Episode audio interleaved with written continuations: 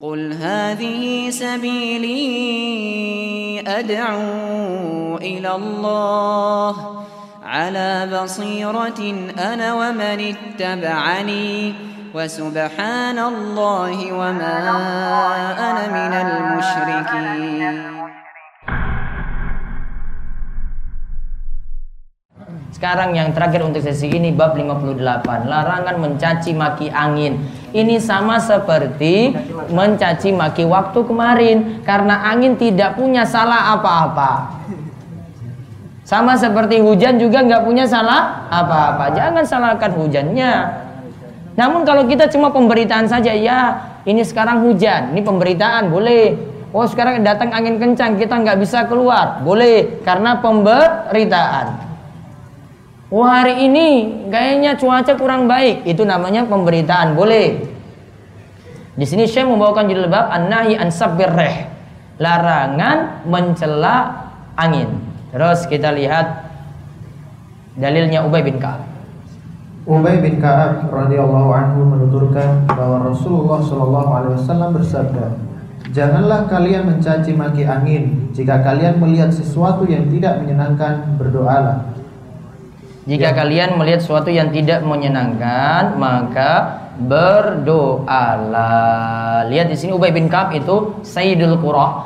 Jadi orang yang pakar dalam membaca Al-Qur'an. Ya, sahabat di antara yang bagus bacaannya terhadap Al-Qur'an itu Ubay bin Ka'ab. Dia tuturkan tadi la tasburre, janganlah mencaci maki angin. Fa idza ra'aitum matakrahu fakulu, maka berdoalah. Ini doanya lihat di bawahnya. Saya bacakan dulu doanya. Allahumma inna nas'aluka min khairiha min khairi hadhihi wa khairu ma fiha wa khairu ma umirat bihi wa na'udzubika min syarri hadhihi wa syarri ma fiha wa syarri ma umirat bi. Dicatat itu ini ketika datang misalnya angin ribut. Angin kencang. Ya, baca doa ini. Allahumma inna nas'aluka min khairi hadhiri. Ya Allah, sungguhnya kami mohon kepadamu kebaikan angin ini. Wa khairu ma fiha, kebaikan yang terkandung dalam angin ini. Wa khairu ma umirat bi, dan kebaikan yang telah diinstruksikan kepadanya. Wa na'udzubika min syarri hadhiri kami berlindung kepadamu dari kejelekan angin ini, wa syarri ma fiha, kejelekan yang terkandung dalam angin ini, wa syarri ma umirat bi dan kejelekan yang diinstruksikan kepadanya. Sekarang langsung lihat kandungan bab. Kandungan bab 1. Larangan mencaci maki angin. Larangan mencaci maki angin. Dan ditulis itu larangan ini mencaci maki angin ini termasuk bentuk ketidaksempurnaan tauhid.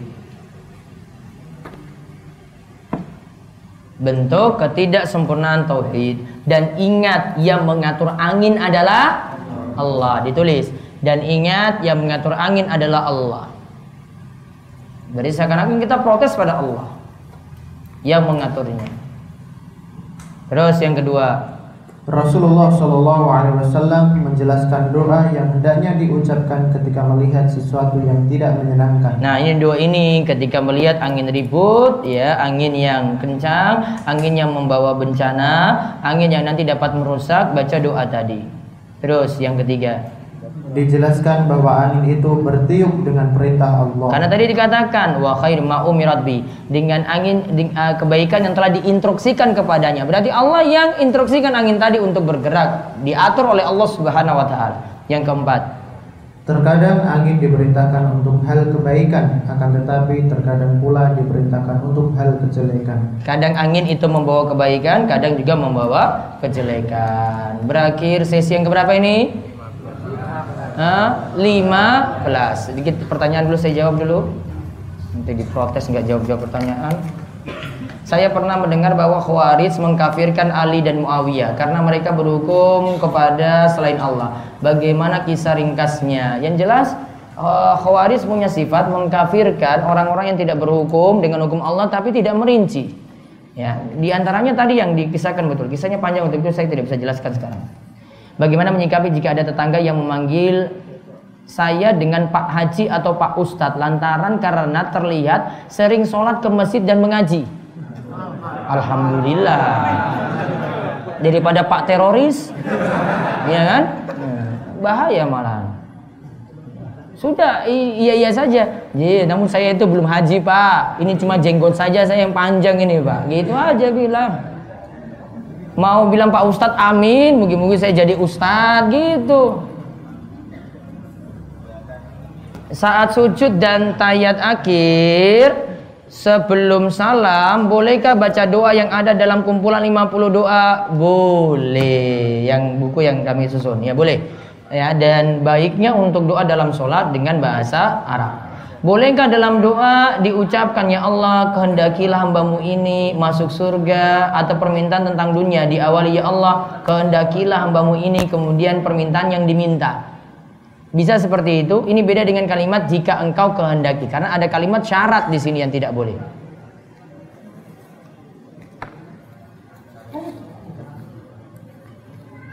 Bagaimana cara menolak yang baik jika orang tua saya menyuruh saya bersilaturahmi tempat saudara? Dipercaya bisa melakukan pertolongan dengan ritual-ritual yang tidak ada tuntunannya dari Rasulullah SAW. Dan saya meyakini bahwa perbuatan tersebut termasuk kesyirikan. Yang jelas kalau tidak ada tuntunan itu amalan bid'ah namun belum tentu masuk syirik. Yang jelas perlu ada pengertian yang diberikan kepada orang tua biar orang tua bisa memahami dan lama-lama bisa memahami mana tauhid, mana syirik.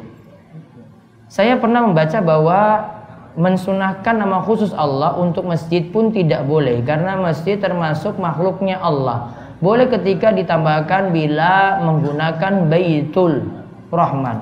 Wallahu alam karena dia maksudnya adalah rumah Allah, dia memakai Asmaul Husna Masjid As-Salam misalnya, ya. Mudah-mudahan maksudnya adalah masjidnya Allah, maka dia gunakan nama Allah As-Salam. Ya bawa ke makna itu sajalah daripada nyala-nyalakan orang terus, gitu aja gampangnya.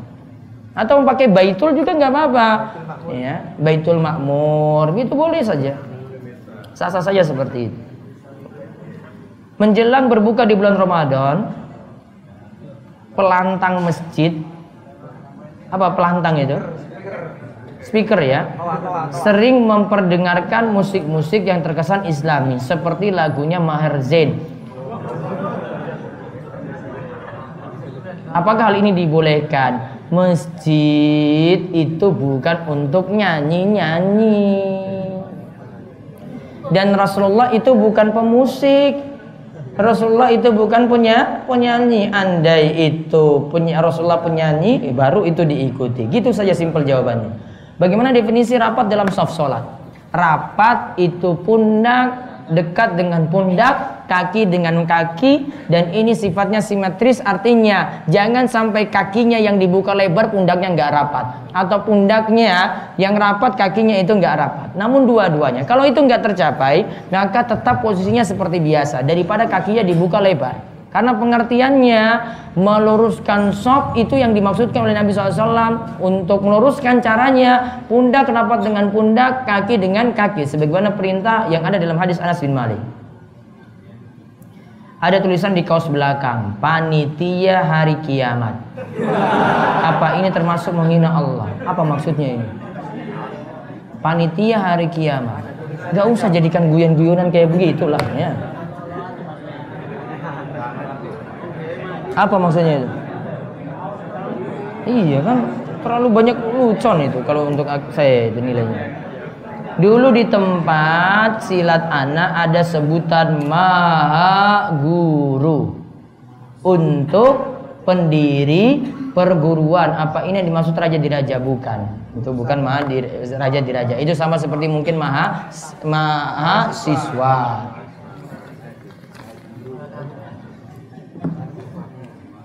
Bagaimana hukumnya menjadi bagian dari sistem penegakan hukum yang tidak dibangun dari hukum Allah, yaitu menjadi aparat penegak hukum dan ia mencari nafkah di situ. Jika ia tetap meyakini hukum Allah yang paling utama, yang jelas Indonesia bukan negara kafir. Titik. Buktinya apa? Antum bisa sholat mudah, azan bebas, pakai jilbab bebas.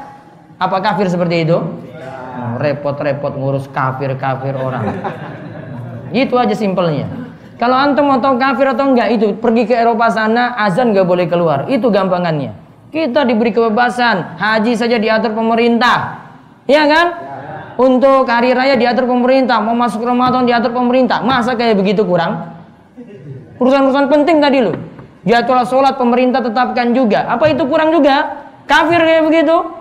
Dikira kafir cuma urusannya potong tangan, ya, hukum cambuk, hukum rajam. Itu hukum yang lain. Ini keseharian kita lakukan loh ini. Dibolehkan pemerintah dengan bebas. Mau hukum kafir kayak gini? Nah, terus kalau sekarang kafir, sudah minggat aja dari Indonesia. Iya kan? Iya, selesai. Minggat. Kok nggak minggat-minggat juga? Itu saya heran itu loh. Apa? Nggak berani kan? Itu. Apakah syirik memanggil seseorang dengan apa ini? Lord apa? Lord fulan? Lord. Apa ini? Bahasa Inggris. Apa artinya? Apa artinya? My Lord gitu. Artinya apa? Tuan fulan. Tuan apa Tuhan? Tuan. Ya beda berarti. Sayyid gitu, Mister gitu ya. Nah, beda. Bagaimana dengan peraturan perpajakan yang memberatkan? Misalnya PBB atas tanah bangunan yang mana untuk kehidupan sehari-hari saja berat. Masih harus membayar PBB yang jika tidak dibayar masih dikenakan denda tadi apakah juga dikenakan tambahan? Apakah juga harus taat? Tetap taat bayar pajak walaupun pajaknya zolim. Iya kan? Tetap taat bayar pajak walaupun kemarin kita bahas pajaknya zolim. Biarkan dia makan uang haram nantinya. Itu aja selesai. Sudah saya bayar ini itu urusanmu nanti dengan Allah. Kamu sudah zolimi saya. Gitu maksudnya apa dampak jangka panjang dari perkataan bahwa Al-Quran itu makhluk? Jangka panjangnya nggak usah pakai jilbab. Karena Al-Quran itu makhluk. Berarti perkataannya Muhammad, bukan perkataannya Allah. Maka ngapain pakai jilbab? Itu cuma perkataan manusia. Itu akibat perkataan Al-Quran itu makhluk. Nggak usah sholat, itu cuma perintahnya Muhammad, bukan perintahnya Allah. Itu yang dimaksudkan Al-Quran itu makhluk kalau orang berkata kayak gitu. Itu yang sengaja didengungkan oleh orang-orang liberal. Gitu. Kalau mau rusak ya silahkan bilang kayak gitu. Nolak semuanya.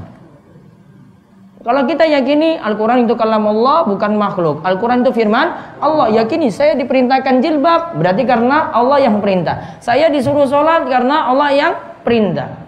Ya, semuanya karena Allah yang perintah. Gitu. Orang liberal nggak mau kayak begini. Dia nggak mau hidupnya itu diatur. Ya, hidupnya diatur nggak mau. Bagaimana hukumnya mengenai ruqyah syar'i dan seperti apa kriteria ruqyah syar'i? Yang jelas ada ketentuan pakai Al-Quran atau doa-doa dari hadis. Yang kedua pakai bahasa yang mudah dipahami. Yang ketiga minta tolongnya yakinnya kepada Allah bukan orang yang meruqyah. Di antara syarat pentingnya seperti itu sudah kita bahas dulu eh, ketika pembahasan rukyah. Nanti bisa lihat cek videonya di YouTube. Jika tidak boleh memasang gambar dalam rumah. Nanti kita akan lihat beberapa bab lagi tentang masalah gambar. Bolehkah Ustadz sholat qobliyah subuh di rumah lalu datang ke masjid dan waktu komat belum masuk apakah sholat tahiyatul masjid atau langsung duduk? Sholat tahiyatul masjid dulu. Idza dakhala ahadukumul masjida fala yajlis hatta yusolliya rakaatain.